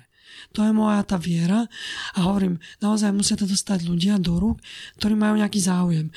A tak ako funguje teraz Slovak Ultra Trail, jak fungujú tí chalani, ja si myslím, že to robia dobre. Samozrejme z môjho pohľadu nie je tam tá komerčná stránka, čo je na jednu stranu fajn, vytvára to takúto dobrú energiu v tej komunite, ale na druhú stranu, keď chceme ten šport posunúť, tak bohužiaľ doba je taká, že potrebuješ peniaze. Nedá sa nič robiť len na dobré slovo, bez peniazy, bez financií a hovorím zároveň, v podstate tá podpora versus Slovenský atletický zväz je smerom k podpore a formovaniu aj toho národného tímu. Vyslať a dať možnosť najlepším dostať sa nejakú svetovú úroveň. A ja si osobne myslím, že pre mnohých bežcov, a ja ich poznám veľmi veľa, chalanov na Slovensku, s ktorými som v osobnom kontakte, ja viem, že to je motivácia. Že byť dobrý na tých lokálnych pretekoch s cieľom dostať sa ďalej, dostať sa na svetové preteky. A toto môže byť tá cesta. Dostať sa cez tú národnú úroveň, cez ten majstrovstvá sveta, dostať sa cez tie preteky na tie svetové, ukázať sa tým organizátorom, sponzorom, ktorí naozaj sú na tých pretekoch a ja poznám veľa, mám s nimi veľa väzieb a naozaj viem pomôcť ľuďom aj so sponzormi a som pripravený každému pomôcť a pomáham. Tak a to je tá cesta, samozrejme je to cesta pre jednotlivcov, ale zase to formuje tú komunitu. Taká tá prirodzená súťaživosť, byť dobrý a byť odmenený za tú svoju drinu. Ja si myslím, že to je prirodzené smerovanie, kam aj tá komunita by mala smerovať. A ja si myslím, že príklady typu Maťo Halás, Majo Priatka, ľudia z tej komunity, ktorí boli lokálni bežci a naozaj teraz sa ukazujú na tých svetových pretekoch a dosahujú naozaj krásne výsledky. Pretože dostali tú možnosť cez tie lokálne preteky sa dostať ďalej. A bez tých lokálnych pretekov, ak ich nebudeme podporovať, tak sa tí ľudia nedostanú ďalej. OK. A teraz, keď pôjdeme, povedzme, k tým konkrétnejším oblastiam, spomínal si niekoľko, ako si nazval, komitís, ktoré sa zaberajú nejakými tými výbory, ktoré sa zaberajú nejakými špecifickými vecami. Ty teda, keďže si nám pred podcastom spomínal, že ty si taký ten človek na čísla a Excelový blázon a tak ďalej, tak je úplne logické, že si súčasťou skupiny, ktorá sa zaoberá rankingom pretekov. Pričom je to teda taká technická záležitosť, takže myslím, že toto asi veľa ľudí nevie a teda minimálne mňa si tým takisto prekvapilo, že netušil som, že ako také veci fungujú. Takže povedz nám, aká je úloha rankingu pri pretekoch, čo to vlastne pre ten pretek znamená, že dostáva ranking od ITRI a myslím, že je zaujímavé povedať aj pre tých, ktorí nie sú Exceloví fríkovia, že ako vlastne napríklad vyzerá ten vzorec, podľa ktorého sa hodnotí ako keby ten index toho preteku. Hej, ak máme 2 hodiny, ja vám kľudne porozprávam o tom indexe. Veľmi to skrátim. Pokúsim sa to zjednodušiť. Každopádne ranking je, tá komisia naozaj je zameraná na 2 oddelené paralelne ako časti. Jedna je ranking pretekov a druhá je ten performance index. To je tá osobná, individuálna úroveň každého bežca. Ak začnem tým rankingom preteku, tak je to v podstate zjednodušenie forma taká, ako evaluovať, ohodnotiť číslom náročnosť toho preteku, aby sme potom vedeli porovnať preteky na celom svete. A ak sa ten pretek, ten organizátor rozhodne nechať si certifikovať ten pretek, je zjednodušenie zašle GPX súbory s tou traťou na tú ITRU, zaplatí alebo nezaplatí, väčšinou teda musí zaplatiť ten členský poplatok a ITRAMUS sa vlastne cez náročný vzorec naozaj tam hodnotí, ak tá základný parametr je vzdialenosť, prevýšenie, koľko je nastúpaných metrov, naklesaných metrov. Tam sa berú také detaily, nielen koľko je nastúpaných metrov, ale koľko je, na koľkých stúpaniach sa to nastúpa. To je, či je to jeden kopec, hore a dolu, alebo je to píla, taká klasická sú nejaké preteky, že hore, dole, hore, dole, hore, dolu. Potom v akej nadmorskej výške sa odohráva ten pretek. Viac dostávajú tie preteky, samozrejme, ktoré prekračujú tie vysokohorské sedlá nad 2000 metrov. Potom sú tam parametre, ako je vlastne počasie, už sa nehodnotí v rámci náročnosti preteku. A takéto všetky, aké sú najprúdšie stúpania, najprúdšie klesania a z tohto všetko vypadne jedno číslo. To jedno číslo znamená tú náročnosť preteku. V angličtine to oni nazývajú kilometr effort, čo znamená zjednodušenie. Príklad, ak máme 100-kilometrový pretek, klasickú nejakú slovenskú stovku, ktorá má, dajme tomu, 4000 výškových metrov, tak oni zoberú tých 100 kilometrov a vezmú tých 4 000 nastúpaných výškových metrov, to ešte videlia nejakým koeficientom 100, tým hovoria, že každých 100 nastúpaných metrov je 1 kilometr po rovine. Potom k tomu ešte pripočítajú, že každých 300 naklesaných metrov je 1 kilometr a z toho vypadne, my sme to pred podcastom hovorili o nejakej stovke, ktorá by mala 3000 výškových metrov hore a dolu. To znamená, že z toho nám vypadne, že na rovine by bol ten pretek 140 kilometrový. To znamená, že je to adekvátne, ako keby človek bežal po rovine 140 km pretek. K tomu sa ešte pridá tzv. Mountain Index, čo práve simuluje tú náročnosť, to je v akom prostredí sa ten pretek odohráva. Bohužiaľ, tie slovenské preteky majú veľmi nízky, pretože sa odohrávajú v nízkych nadmorských výškach, neprekračujú sa tie skorské sedlá. Myslím, že Malofatranská stovka ho má asi najvyšší na Slovensku, lebo naozaj je tam ostré stúpania, ostré klesania a už sa ide aj nejaký nadmorský výšok. Takže a z toho vypadne nejaké číslo. To číslo v podstate je dôležité pre organizátora z dvoch hľadisk. Že on môže tomu bežcovi dať najavo, aký náročný je jeho pretek. Pretože z tej evaluácie, z toho preteku ešte vypadne nejaké číslo, ktorému nikto nerozumie, a je napríklad 400. A to je tzv. Performance score. A to je to, čomu sa dostanem, to je tá osobnostná úroveň. Tým sa hovorí to, že ak má niekto podľa svojej výkonnosti osobnostnej číslo menšie ako 400, tak by sa pravdepodobne nemal hlásiť ani na ten pretek. Pretože ten pretek je tak náročný, že ho nezabehne. Sú naozaj preteky, sme sa bavili o Monterosa, o tých naozaj veľkých, ťažkých pretekoch, kde je ten Mountain Index kľudne 10, on je na škále 1 až 12 a on dostane 10 a k tomu dostane ten performance score, dajme tomu 600, čo znamená, že ak ty nemáš 600 ako tú svoju osobnostnú úroveň, tak ani sa nehlás, pretože je vysoká pravdepodobnosť, že ten pretek nedokončíš, že neprejdeš časovým limitom, alebo proste nemáš fyzickú zdatnosť na to, aby si zvládol ten pretek. Preto je dôležité ten pretek evaluovať a ohodnotiť ten Mountain Index a ten tzv. Finisher score. A to finisher score je to číslo, ktoré každý z nás má na tých stránkach ITRA. Čo je dôležité povedať, ono je také vtipné, keď ja som cez tie čísla, tak aktuálne ITRA má 1,6 milióna bežcov vo svojej databáze. To sú tí, ktorí reálne niekedy bežali pretek, ktorý je certifikovaný od ITRA. A každý z tých, ktorí to dobehli a stali sa finishermi, tak ITRA im spočítala ten ich performance index, tú ich výkonnosť. A Miloš, keď dobehneš na budúce, ITRA ti to spočíta. Aj. Ale skválne.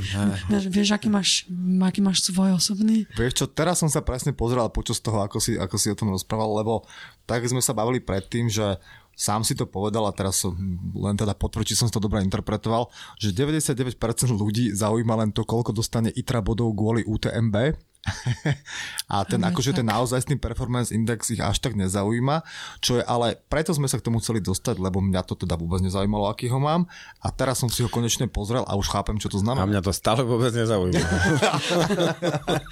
Takže už tomu teda rozumiem. Ale iba kvôli tomu, lebo to číslo poviem je strašne nízke. Ale prosím ťa. Sú ľudia, ktoré majú na Slovensku fakt vysoké. Áno, práve sa pozerám. Hej, som si tu nechal spraviť, že top 6 mužov. Na prvom mieste Martin Halás 833. S tým, že spomínal si, že je tam limit teda 1000. Hej, že 1000 je ten ideálny virtuálny neexistujúci bežec. Hej. Áno. A že to je syn Haydena Hawksa, Kiliana Jorneta a všetkých dokopy, jasné. Čiže prvý je v súčasnosti Martin Halás 833, za ním je Majo Priatka 828, Peter Fráňo 801. Ešte majú čo robiť do tej 1000, ale nie. OK, čiže toto je teda ten performance index každého bežca, ktorý si môžeš urobiť. Ten je kalkulovaný po každom preteku. Musím povedať, každý pretek, ktorý je súčasťou ITRA. Jasné. A k tomu sa asi dostaneme trošku neskôr, ako sa stať pretekom v rámci ITRA a čo všetko to obnáša a čo to prináša ako benefit. Mňa by ale zaujímalo, že či to je niečo také ako v tomto v ATP a v tenise, že teda keď prídeš a nehráš nejaké turnaje, tak potom akože klesáš v tom rebríčku, je to aj tu na, takže potom akože tak, že nebeháš, tak degraduješ v tom indexe? Presne tak, máš pravdu. Je to od mája 2019 bola celkom prevratná zmena v ITRA indexe a je to aktuálne tak, že ten ITRA index obsahuje tvojich 5 najlepších výsledkov z hľadiska tých čísel za posledné 3 roky. To znamená, zohľadňuje to aj to, že bohužiaľ niekomu sa to môže stať. Ja napríklad som mal zranenie posledné 2 roky a 2 roky som skoro nebehal. A naozaj, keď 2 roky nebeháš a máš predtým nejaké výsledky, tak stále ti zostáva nejaké číslo, ktoré ale klesá exponenciálne v čase. Sú ľudia, ktorí naozaj rok, dva nebehali a majú stále relatívne vysoký ten svoj index, ale už im klesol. Uh-huh. Čiže rovnaká nespravodlivosť ako s leteckými milami, ktoré si človek zbiera, presne, potom sa teší, že bude zadarmo niekam letieť a zistí, že aha, prepáč, 2 roky si neletel, všetko sme ti zobrali, hej? Tu sa všetko neberie, ale berú sa nejaké bodíky. Jasné. OK. A toto je teda, ako sme spomínali, úplne iné číslo ako tie body, ktoré dostávajú bežci na to, aby sa kvalifikovali na UTMB. Presne tak. Tak, preto vysvetlenie základné. To je to, čo si ty správne povedal, že väčšinu bežcov, ktorých zaujíma, že sa niekedy chcú pozrieť do Chamonix a ten krásny Mont Blanc, vlastne zabehnúť si jeden z tých ultimátnych pretekov, tých 50 km až po ultimátny UTMB, tak každého zaujíma to, aby nás zhromaždil tých svojich pár bodov a preto si hľadajú tie preteky. Toto je pretek, ktorý má tie kvalifikačné body UTMB a ja tam idem a musím byť finisher, aby som ich získal. A to je spravidla nejaké 2, 3 až 6 bodov. Na Slovensku sú väčšinou preteky, tie stovky majú 4 až 5 bodov. Myslím, že 6 asi len je jedna z mála. Možno Malofatranská má 6, alebo Východňarská má 6. Neviem, ktorá z nich má 6 tých bodov. Každopádne už to UTMB zmenilo úplne ten svoj prihlásovací systém. Každopádne veľa ľudí rieši práve len to svoje, aby som nazhromaždil tých svojich pár bodíkov, aby som sa mohol prihlásiť do toho žrebu. Ale 99% ľudí, bežcov vôbec nerieši, či majú 400, 500, 600. A ja som možno povedala, že od 700 do 700, čo sú takí tí, ja by som povedala, že lepší slovenskí bežci, alebo v každej krajine, že do toho levelu to nikto nerieši. Od levelu 700 to tí ľudia z mojej osobnej skúsenosti začínajú riešiť. My sme sa bavili pred podcastom, že začínajú to riešiť z 2 dôvodov. Že jednak si monitorujú svoju výkonnosť na pretekoch a porovnávajú sa s ostatnými. Logicky každý sa chce porovnávať s tými najlepšími, s tým Jimom Womslim a Kylianom Jornetom, ktorí majú 950, ale ten druhý aspekt je oveľa dôležitejší. Od určitého levelu výkonnosti sa ten bežec začína stávať zaujímavým i pre sponzorov a pre organizátorov. Ja mám svoje osobné skúsenosti so sponzormi aj pre bežcov a oni naozaj prvá vec, čo pozerajú, ITRA výkonnosť. Nechcú sponzorovať človeka, ktorý má nejaký 700-720, ale chcú sponzorovať takých tých top. A prvá vec, idú na ITRA a pozrú sa na tvoj performance index. A ty zároveň ako bežec, a ja mám skúsenosť zase takisto z veľa svetových pretekov, že ty ako bežec, ktorý môžeš dosiahnuť ten level 820 napríklad, ktorý majú aktuálne teda Maťo Halás a Majo Priatka, už môžeš vycestovať na tie preteky, mať zadarmo štartovné, veľakrát mať ubytovanie a to už je ten ekonomický rozmer. A to je ten dôvod, prečo tí najlepší sa o tie svoje indexy zaujímajú. Pre nás bežcov, ktorí sa pohybujeme v tých suterénoch, je to absolútne nezaujímavé. Stále to môže byť dobrá téma na diskusiu pri pive alebo na doťahovanie sa. Myslím, že by nejaké dievčance sme na to? Fúha, to si nie som myslí. No ale súhlasím presne s tým, že väčšina ľudí to berie cez tie body. Ja hovorím, ja takisto som až do tejto chvíle netušil, že je to takto. Pamätám si, že teraz na tej Transylvánii, jak museli skrátiť trasy kvôli snehu, tak v rámci toho race briefingu najväčšia téma bola, všetci chceli vedieť, koľko nám teraz dáte ITRA bodov, myslím, že to bolo za 6 alebo za 5, nie som si istý, že koľko to bude teraz, keďže ste to museli celé skrátiť. No a nikto nevedel samozrejme v tej chvíli, lebo presne mali to vyrátané, že koľko musím nazbierať, z koľkých pretekov, aby som sa mohol kvalifikovať na Mont Blanc. Takže áno. Znamená to teda to, že keď sa jedného dňa stane ITRA takouto veľkou rešpektovanou funkcionárskou inštitúciou, ako je v súčasnosti IAF, tak tento index bude takým tým oficiálnym ako keby merítkom, alebo teda tým svetovým rebríčkom ultra trailových bežcov? To nie je, že raz, to už bude budúci rok. Už budúci rok bude na stránke, dokonca na stránke IAAF prepojenie na ITRA web stránku, ktorá teraz dostáva novú podobu, pretože tá stará, ktorá teraz je, už má niekoľko rokov od začiatku, a už budúci rok už bude oficiálne ten rebríček zverejnený na stránkach IAAF. Počkaj, úplne celý? No my tam nebudeme. No, dobre, tam som sa pýtal, či sa uvidím na stránke IAF niekedy, takže nie. No, keby sme to veľmi keby tam bolo diskusné fórum, tam môžeš napísať niekde. Keby sme to veľmi nafiltrovali, takže budú tam nejaké filtre, keby sme to veľmi nafiltrovali, tak je nejaká šanca, že aj tvoje meno sa tam vyskytne. Každopádne tí najlepší naozaj tam budú. A bude tam ten oficiálny rebríček. Počkaj, teraz poznáme Romana. Máme tlačenku. Presne tak. Akože ja chcem, aby Miloš sa zobrazil na stránke IAF. Presne. Dobre? Tam hlavne kategória Slováci narodení v Žiline medzi 11. a 14. novembrom 1978. Každopádne, toto je téma, ten osobnostný, ten performance index, tá osobná výkonnosť. Naozaj veľa mojich kamarátov, tých bežcov, ktorí to už sú v tom levele, že to už riešia, tak sa na mňa veľa obracajú denne, týždenne, že čo to znamená, ako to vylepším, pretože naozaj ono nie je sranda si ho zlepšiť. Ja naozaj im pomáham vytipovávať si preteky, kde je veľká šanca si ho vylepšiť.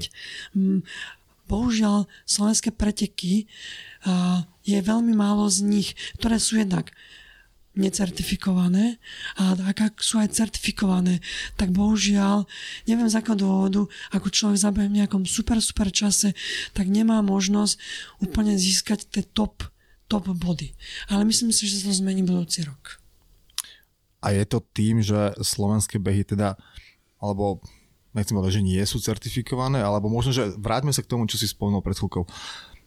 Čo získa ten organizátor behu tým, že sa začne certifikovať, okrem teda toho, že začne možno, že prilákavať takých tých lepších bežcov, a zároveň čo to v podstate obnáša nejak je to zložitá vec, je to ťažké, alebo ak sú behy, ktoré nie sú certifikované, tak čo je ten dôvod, že sa nedajú?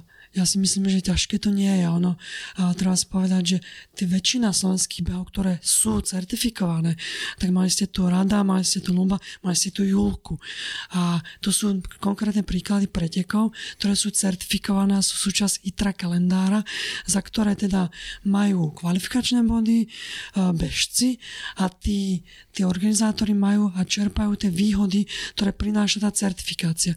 Ja za tie najdôležitejšie výhody, ktoré by som rád spomenul, je to, že za naozaj pre mňa smiešný poplatok 100 € na rok organizátor si môže založiť účet na stránkach ITRA, kľudne môžem s tým pomôcť, ale hovorím, tu sú chalani zo Slovak Ultra Trail, majú skoro všetky preteky, ktoré sú na terminovke Slovak Ultra Trail, sú súčasť ITRA kalendára, tak jednak získa prístup do tej databázy ITRA, môže sa zaregistrovať do ITRA kalendára. To znamená, ak sa akýkoľvek bežec z celého sveta si vyfiltruje preteky, za ktoré sa prideľujú performance index, za ktoré sa prideľujú body, tak on si môže filtrovať podľa termínov, podľa zaujímavosti pretekov, podľa neviem akých kritérií, tak i vďaka tomu sa môže dostať aj na slovenské preteky. Vďaka atraktivite tých pretekov. To je jedna vec, že ten pretek sa stáva súčasť ITRA kalendára. Potom je tam to, že ten organizátor získa tú oficiálnu certifikáciu tej trate. To je v rámci toho všetkého toho členského poplatku. Takže môže potom požiadať o UTMB body, lebo ono, ITRA body a UTMB body, je to prepojená vec, ale nie je to úplne to isté. Každopádne získa právo na tie UTMB kvalifikačné body. Potom za mňa úplne top špičková vec je tá, že organizátor získa možnosť nechať si ohodnotiť ten pretek od bežcov. Tak je to tzv. Quality Runners Index, čo znamená dotazník spokojnosti je to. A to môže každý organizátor zadarmo, teda v rámci 100 eur, získať možnosť oboslať tých bežcov, ktorí boli na jeho preteku, a oni sa môžu zapojiť do 15-bodového dotazníku spokojnosti, kde sa hodnotia jednotlivé aspekty preteku ako organizácie, zaujímavosti strate, občerstvovačky, komunikácia organizátora preteku, spokojnosť s dobrovoľníkmi, naozaj 15 otázok jasne daných na každý aspekt toho preteku, ktorý je pripravovaný za nejakou špeciálnou európskou agentúrou, to naozaj s top špecialistami, aby naozaj to bolo pripravené úplne dokonale, a plus každý organizátor má právo otvoriť si 5 otázok voľných pre seba a každý bežec hodnotí klasickým hviezdičkovým systémom 1 až 5 hviezdičiek a na záver organizátor získa úplne dokonalý prehľad o tom, ako vnímajú bežci jeho preteku, ako vnímajú každú stránku toho preteku. A dáva mu to samozrejme možnosť, ako chce ten pretek dostať niekam ďalej, tak si povedať, hodnotili nízko kvalitu jedla na občerstvovačkách, tak pre budúci ročník sa na to sústredím. A to je pre mňa úplne unikátna vec, ktorú podceňujú, si myslím, že mnohí organizátori, pre budúci rozvoj získať spätnú väzbu od bežcov. A potom je tam samozrejme každý organizátor, či už organizátor alebo bežec, tým, že je členom ITRA, získava právo voliť svojho zástupcu.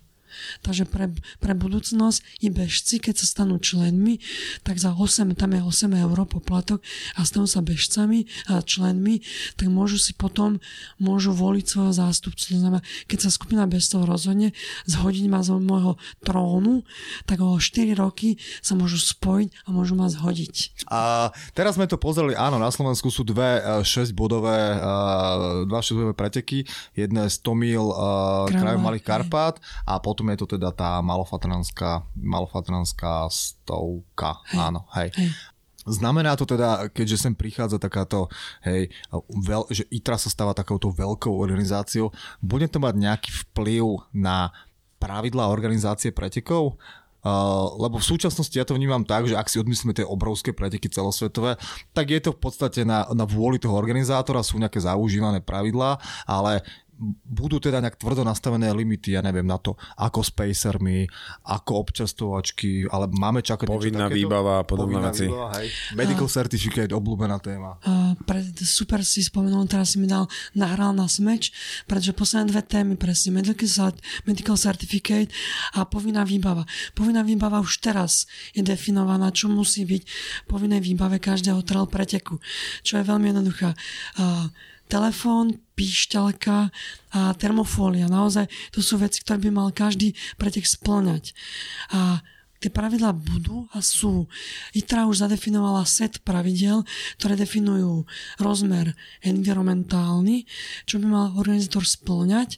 Potom ten rozmer organizačný, to je presne koľko tých občerstvovačiek mi malo, a to už funguje teraz. V rámci evaluácie preteku sa dokonca určuje, koľko je občerstvovačiek, a keby ich bolo veľa, tak normálne dojde k necertifikácii trate. Že naozaj je tam dôraz na tú semi-sufficiency, že naozaj, že tam musí byť nie každé 3 kilometre občerstvovačka, že ako je to v Amerike, že človek beží s tým jedným handheldom v ruke bez batohu, teda ja nie som fanúšik tých behov, takže naozaj áno, ITRA vytvára v rámci tých svojich komisí tieto pravidlá a bude to k tomuto smerovať. A ten medical certificate je veľmi diskutovaná téma v rámci terajších diskusí na báze tých komisí a ja si myslím, že nás čaká pozitívna revolúcia a ja som práve jeden z tých propagátorov toho, my sme to nazvali One Medical Certificate, čo by znamenalo, že ja ako bežec, ktorý by som chcel ísť po všetkých pretekoch, ktoré sú súčasťou ITRA kalendára, tak na začiatku roka si u lokálneho doktora dám potvrdiť za jeden poplatok tlačivo, nahrám ho na ITRA portál a platí mi na každý pretek. Čo si myslím, že je veľký posun, kde teraz skoro každý pretek má svoje tlačivo, čo vyžaduje, že človek musí svojmu doktorovi zaplatiť za to, stojí ho to čas a tak. A čo by si myslím, že bola celkom taká pozitívna zmena pre bežcov, že aby ušetrili čas a peniaze. A každý pretek by to musel rešpektovať. A ja spomeniem v tej súvislosti vec, ktorá už teraz funguje a ITRA sa ju rozhodla celkom tlačiť a je to tzv. Quartz program. Quartz program je antidopingový program, ktorý ITRA je úplne unikátne vymyslela v spolupráci s dvoma asociáciami vlastne Athletes for Transparency a to sú naozaj tí antidopingoví komisári, ktorí chodia na všetky tie veľké medzinárodné preteky. Tak tam sa robia tie pravidelné testy dopingové, Kilian a všetci tí atleti to robia a je tam tá súčasť toho Quartz programu je tzv. Quartz regular a každý jeden bežec úplne zadarmo si môže vytvoriť na ITRA stránke, cez ITRA stránku svoje konto, volá sa to Health Space. Je to nezávislá súčasť ITRA stránky. Ty ja sa môžeme nahrať informácie o tom, akú máš krvnú skupinu, aké bereš lieky, aké máš zranenia, aké máš alergie. A naozaj aktuálne to používa 70,000 bežcov už po svete. A keď pôjdeš na pretek, ktorý je ITRA a má tak ten štát, to volá, že Quartz Event, aktuálne to nejakých stovky pretekov po svete a keby sa ti nedá Bože niečo stalo, odpadneš alebo neviem čo, tak ten člen toho medical tímu má okamžite v apke si pozrieť tvoje meno a vidí, aké lieky berieš, aké máš alergie a naozaj tu sú veci, ktoré môžu zachraňovať životy. Dopuje sa v trail runningu? Môj osobný názor je, že sa dopuje, pretože sú veľké diskusie o tom na tých medzinárodných fórach. Je to šport ako každý iný a sú v ňom v niektorých súťažiach sú peniaze, napríklad za UTMB sa nedávajú skoro žiadne peniaze, sú tam nejaké nízke prize money, práve s cieľom, aby to ľudia nerobili kvôli peniazom. Ja si myslím, že ten doping nie je nič nové ani v trail runningu. Dokonca sú prípady, kedy sú že aj v tom trail runningu aj dokonca v top 10 UTMB boli dopingoví hriešníci objavení. Ja sa nechcem nejak tomu ako neodborne vyjadrovať. Môj osobný názor je ten, že sa dopuje. Je to môj subjektívny názor, ktorý vychádza z nejakých diskusí, ktoré mám s ľuďmi, ktorí robia práve ten Quartz program a tak, ale cieľom ITRA je ten, aby sa ten doping vytlačil z toho nášho športu. A ja si myslím, že sa im celkom darí, pretože čo som videl poslednú štatistiku tých top elitných bežcov, ktorí majú dokonca verejné profily. Kilian má verejný profil, každý z nás môže pozrieť jeho to antidopingové testy a za nejakých 600 testovaní tých top elitákov majú 0, za posledné roky 0 tých, kde by bola nejaká dopingová zložka. To je zaujímavé. Ale samozrejme, ono to je taká citlivá téma, čím viac si akože možno prvoplánovo nejde ani o nejaké prize money na tých pretekoch, samozrejme sú za nimi sponzori, ktorí ich platia a tak ďalej. A čím viac peňazí sa tam začne točiť, tým sa bude zvyšovať tá pravdepodobnosť dopingu, ale ako uvidíme, že kam sa to vyvinie a vlastne aj to, čo sme už naznačili predtým, či to zmení alebo nezmení ten šport, tú komunitu a tak ďalej, čo sa bude diať ďalej. Necháme sa prekvapiť. Verme tomu, že to bude pozitívne. Preto je dôležitá práve tá činnosť tej Medical Committee, ktorá je úplne nová, ona nikdy nebola.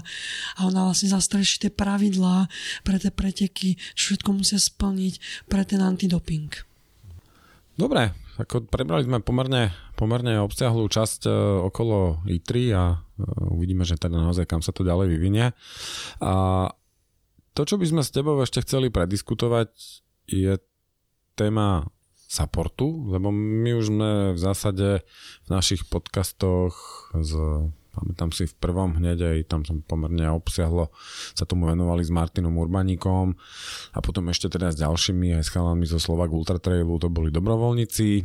A s Martinom Urbaníkom sme sa bavili o paceroch, ale ty podľa mňa vieš a z toho, čo sme načítali o tebe a tak ďalej, máš pomerne bohaté skúsenosti aj so supportom na veľkých pretekoch, aj teda zaujímavých ľudí. Tak skús nám trošku o tom povedať, že o čom sa vlastne bavíme, keď hovoríme o supporte na ultratrailovom podujatí. Tie skúsenosti sú nejak rok a pol staré moje. Ja keď som vlastne, bol som zranený a nemohol som behať a stále som chcel byť účastný tých veľkých pretekov, kde som bol spravidla aj poprihlasovaný a zaplatené štartovné a vlastne vždy ma to lákalo ísť na tie preteky. Tak som si samozrejme bol v kontakte s mojimi kamarátmi, či je to Maťo Halás, Marian Kamendy, ale práve ten spomenutý Hayden Hawks, s ktorým vlastne sme veľa diskutovali vlastne túto stránku, tak som si povedal, že chcem zažiť tú obrátenú stránku toho preteku, pretože každý z nás, keď beháme tie ultratraily, tak vieme tú stránku ako bežec. Ako bežec príde na tú občerstvovačku a my, teda totálni amatéri, tam máme tých dobrovoľníkov. Tú nejakú skupinu ľudí danú tým organizátorom, ktorí nám podporia, ktorí nás podporia, pomôžu, nalejú tú vodu, dajú nám tú psychickú podporu.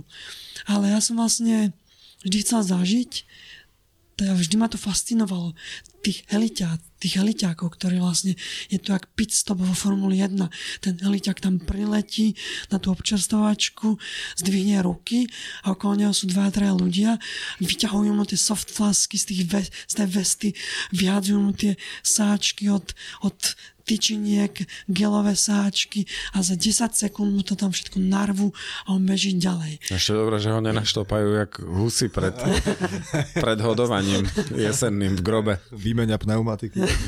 Takže táto stránka ma vždy zaujímala, tak ja som si povedala, že ma to zaujíma, proste chcem si to vyskúšať. Tak som úplne moja prvá supportová skúsenosť, tak prečo nezačať úplne tie špičky, že?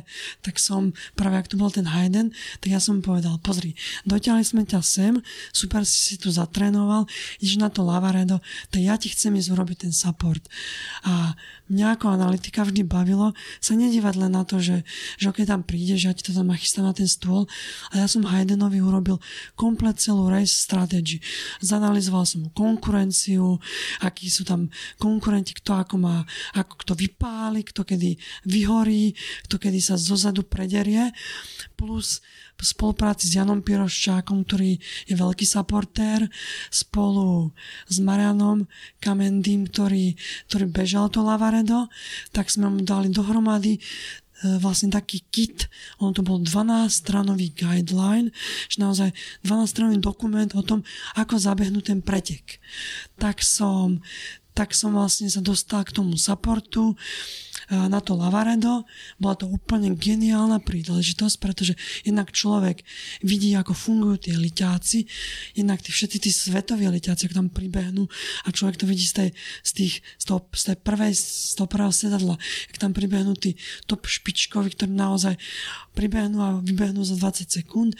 Mňa tam vlastne, mal som také vtipné historky, ako Hayden tam pribehol úplne polomrtvý v polovici preteku po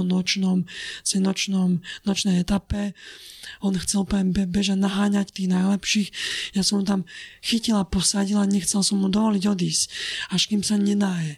Tak sa najedol, vybehol a dokázal som vďaka tomu tej premyslené race strategy ho dostal na prvé miesto. On sa naozaj uvedomil, že bolo to aj vďaka mňa, vďaka tej podpore, vďaka vlastne ľudí okolo, ktorí mu pomohli. A vtedy naozaj si myslím, že dostal prvý support a on nám to naozaj povedal, ten plnohodnotný, že naozaj dobehneš a ľudia sa po teba postarajú v celom tom rozsahu. Ešte dajú že to ťa najesť a dajú ťa aj tú psychickú podporu. Mňa to enormne zaujalo, že je to vec, ktorú chcem skúsiť. Tak som sa potom dohodol s Maťom Halásom, takže som mu robil support na Istrii, robil som mu support tento rok na CCC, robil som Marianovi Kamendymu support na UTMB a práve to je to zaujímavá tá stránka. Vidieť, ak ti tam príde ten bežec a ty keď sa si predstavíš, že tam prídeš po 20 hodinách behu a si mrzutý a nasraný a prídeš tam a nadávaš a hovoríš, že prečo je tá občastovačka až tu, prečo nebola pred 2 kilometrami. Ale treba povedať, že ľudí bol úplne zlatých rumkavý, že tam pribehol a ja som mu dal super support a všetko som mu nachystal, dostal ten plný set informácií, ako si stojí, dal som mu takú tú psychologickú podporu. Zuzku, jeho manželku, sme mu postavili za ten stan. Ona o tom vyobjímala, vyboskávala. Takže vlastne, a bavilo ma to enormne, pretože človek si zažije celú tú trať bez námahy v podstate. Vidí tam tie emócie, vidí tam toho človeka v tých rôznych fázach toho preteku. To, čo ten dobrovoľník na tej občastovačke zažíva, to všetko rovnako tých bežcov. Ale ty, keď sprevádzaš toho svojho kamaráta, toho svojho eliťáka, alebo proste to je jedno, toho bežca, tak vidíš, ako sa on mení počas toho preteku. A to bola vždy vec, čo mňa fascinuje. Mňa vždy fascinovala tá ľudská psychika, ako sa ten človek tvaruje a že ty ako support naozaj máš možnosť ho vytvarovať, pomôcť mu dosiahnuť ten svoj cieľ. A to je vec, prečo ja som sa rozhodol i v touto stránku ísť a určite v nej budem pokračovať. Idem na Transgran Kanáriu budúci rok robiť support Maťovi Halásovi a takisto sa vrátime do Chamonix a tam určite budem robiť support či už Maťovi Halásovi alebo komukoľvek. Mm-hmm. Čiže to si povedal plány supportné. Aké máš plány bežecké a máš aj nejaké také pracovné prekvapenie, ak sme dostali od teba v predpodcastovom briefingu, tak skús povedať, kam behať a čo s prácou, so životom. Taká veľká životná zmena z rovinatej obrovskej Prahy. Po 17 rokoch odchádzam do menšieho mesta vo francúzskych Alpách, do mojej vysnenej Chamonix Valley, respektíve kúsok vedľa. Nastupujem o necelé 3 týždne. Vlastne v čase vysielania podcastu bolo možno 1-2 týždne. Odchádzam do jednej také celkom známej firmy, Salomon sa volá. Tak tam už som počul, hej no. Hej, niečo vám. Rozbuchal sa ti nejaký zvon v hlave.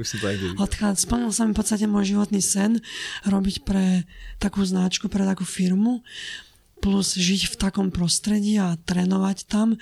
Ja som bol vždy taký horský človek a ten vzťah k prírode mám enormný, takže tam odchádzam po 17 rokoch. S tým súvisia aj moje bežecké, nejaké osobnostné plány na ten tréning, na tie preteky. Takže dúfam, že si dovtedy vyliečím všetky zranenia, čo ešte mám a doliečujem. Takže začnem trénovať v tých super podmienkach. Tam budem, teda, ako som už spomenul, chcem ísť robiť support na Transgran Kanáriu. Za humnami v Hansi sa beží Maxi Race, čo je veľkom známy veľký pretek, ktorý behávajú takí ľudia ako François Dehn, akí tí svetoví eliťáci. To sa beží práve za humnami, takže tam určite pobežím. Chcem ísť na spolupráve s kamarátmi, s Maťom Halásom, s Marianom Kamendym. Chcem ísť na nový pretek do Pirenejí. Dneska sa spustila registrácia. Je to Valdaran, je to údolie Aran v Pirenejach na španielskej strane. To je prostredie, ktoré zbožňujem. Tam je nový pretek, ktorý je v spolupráci s UTMB. Je tam 55 km, 100 km a 100 mil. Tak tam ideme silná slovenská skupina. A ak som spomenul chalano, ide tam Zuzka, Kamendy, Maťo Halásová priateľka, takže ideme tam minimálne 5 Slovákov a viem o ďalších, ktorí tam idú. Potom sa určite vrátim do Chamonix, tým, že to budem mať kúsok cez Humná, tak tam chcem bežať TDS. Po 3 rokoch sa chcem vrátiť na trasu TDS. A to sú také behy, ktoré chcem bežať a potom uvidím. Budú to nejaké malé, kratšie, lokálne preteky, nejaké 20-30 kilometrové v tom horskom prostredí. No, to znie ako úžasné správy, ako takže my ti gratulujeme a držíme ti teda palce, nech sa ti táto tvoja životná zmena teda vyplatí a nech si teda užiješ, budeš priamo v centre diania. Ďakujem. Budeš pracovať pre túto veľkú značku, takže vyzerá to, že máš pred sebou jasnú budúcnosť a myslím, že aj stojí za to, aby sme teda upozornili, že je tu teda tento nový beh, tento Val d'Aran v Pirenejach. Ja už sa tu pozerám na stránku registrácie. Takže pozrite sa na to, vyzerá to krásne. Je to super. Nielen krásne, ale určite doporučujem všetkým tým, ktorí majú ambície sa niekedy dostať do Chamonix na UTMB, alebo na CCC, alebo TDS, pretože finišerstvom jedného z tých 3 pretekov sa človek automaticky dostáva bez žrebu práve na CCC alebo UTMB. Stačí finišovať jeden z týchto pretekov, myslím, že 100 a 100 mil a naozaj bez žrebu, že môžete dostať na UTMB, čo je veľmi silná motivácia. Mm-hmm. No, vyzerá to úžasne, dáme to do linkov, ale teda aran by UTMB po anglicky.com, aranbyutmb.com a registrácie sú otvorené, takže hurá do toho, nech tá slovenská výprava je ešte väčšia. Roman, kde sa môžu ľudia dozvedieť o tebe, ITRA a spol, keď by si dal nejaké web stránky, profily, kdekoľvek sa vedia dočítať, dosledovať, čo robíš, čo robí ITRA? Aktuálny profil na Instagrame, na Facebooku nie som. Založil som Instagram profil ITRA Slovensko. Je to vlastne, dá sa dohľadať. Ja si myslím, že to chalani asi dáte potom do linku k podcastu, ale to ITRA _ Slovensko. Keď má akúkoľvek otázku, niekto z bežcov, z organizátorov, budem rád, ak budem môcť pomôcť, poradiť, ako sa dostať na tú úroveň toho člena, tak je to kľudne napísať na e-mail roman.sopka@itra.run, písať na anglicky run, roman.sopka@itra.run. Tam vlastne to je moja e-mailová adresa ako človeka z ITRA, a teda itra.run je web stránka tej organizácie, kde teda doporučujem chodiť, kde ten človek môže si založiť svoje konto, ktoré je zadarmo, lebo aj bez členstva ide si urobiť konto. Môže človek vidieť svoje performance index, môže vidieť svoje ukončené preteky, koľko má bodov práve a môže si cez ten kalendár vyhľadať zaujímavé preteky. Že nie je odkázaný na nejaké externé rôzne servery, ale tam na jednom mieste si môže vyhľadať práve tie zaujímavé preteky podľa rôznych filtrov. Tak myslím, že toto bolo informačne veľmi nabitý diel tohto podcastu. Museli sme Romana trošku akože krotiť, lebo on by tu ináč 3 hodiny rozprával, ale vďaka Bohu musí ísť do Prahy, takže má deadline. Roman, ešte raz ďakujem, podľa mňa veľmi množstvo informácií, ktoré ľudia pravdepodobne nevedeli, takže paráda. Držíme palce profesne aj funkcionársky. Nech sa ti tie dobré veci podaria, ktoré chceš teraz organizovať. A vidíme sa, dúfam, čoskoro na nejakom behu. Ďakujem za pozvanie, akákoľvek otázka a vidíme sa teda na tej predvolebnej diskusii o 4 roky minimálne. No dúfam, že aj skôr, ale okay. Tak vieš, pokiaľ chceš, aby sme ťa volili, tak musíš nám, vieš, nejaké pivo a párky, predsa len, vieš, kortešačky musia byť. Ďakujem za pozvanie a prajem každému bežcovi ešte príjemný zvyšok bežeckej sezóny. Vďaka, že si došiel, ja len to ešte raz zvýrazním, ak to nebolo jasné, tak Roman sa dneska vlastne ku nám otočil z Prahy, to znamená, že prišiel prišiel z Prahy a do Prahy sa vracia, za čo si akože veľmi ďakujem a si to vážime. Tak aj tebe ešte odo mňa všetko dobré a vďaka. Tak vidíme ďakujem. Sa. Ahoj. Vidíme sa. Maj sa. Ahoj. Díky.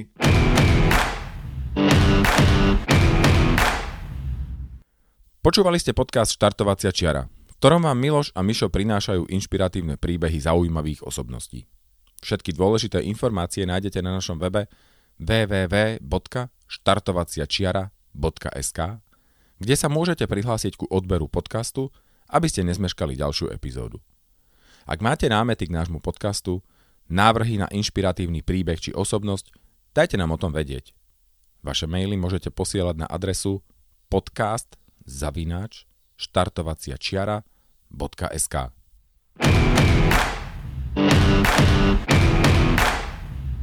Podcast Štartovacia čiara vám prináša coworkingový priestor HubHub.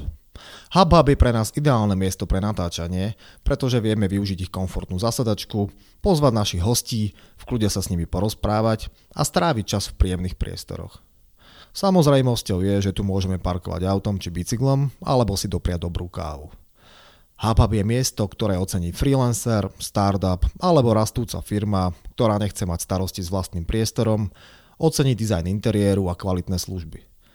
Nesmieme však zabudnúť aj na množstvo eventov a hlavne komunitu ľudí, ktorých heslom je nikdy neprestať rásť. HubHub v súčasnosti operuje v Bratislave, Prahe a Varšave. To je však len ich štartovacia čiara a táto sieť sa bude rozvíjať v ďalších mestách a krajinách. Viacej informácií nájdete na www.hubhub.com.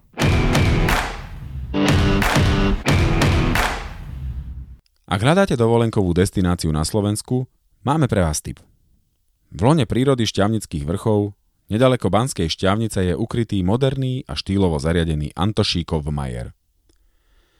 Je to ideálne miesto pre rodinný pobyt, relax v prírode alebo aktívne zážitky pre turistov, bežcov či cyklistov.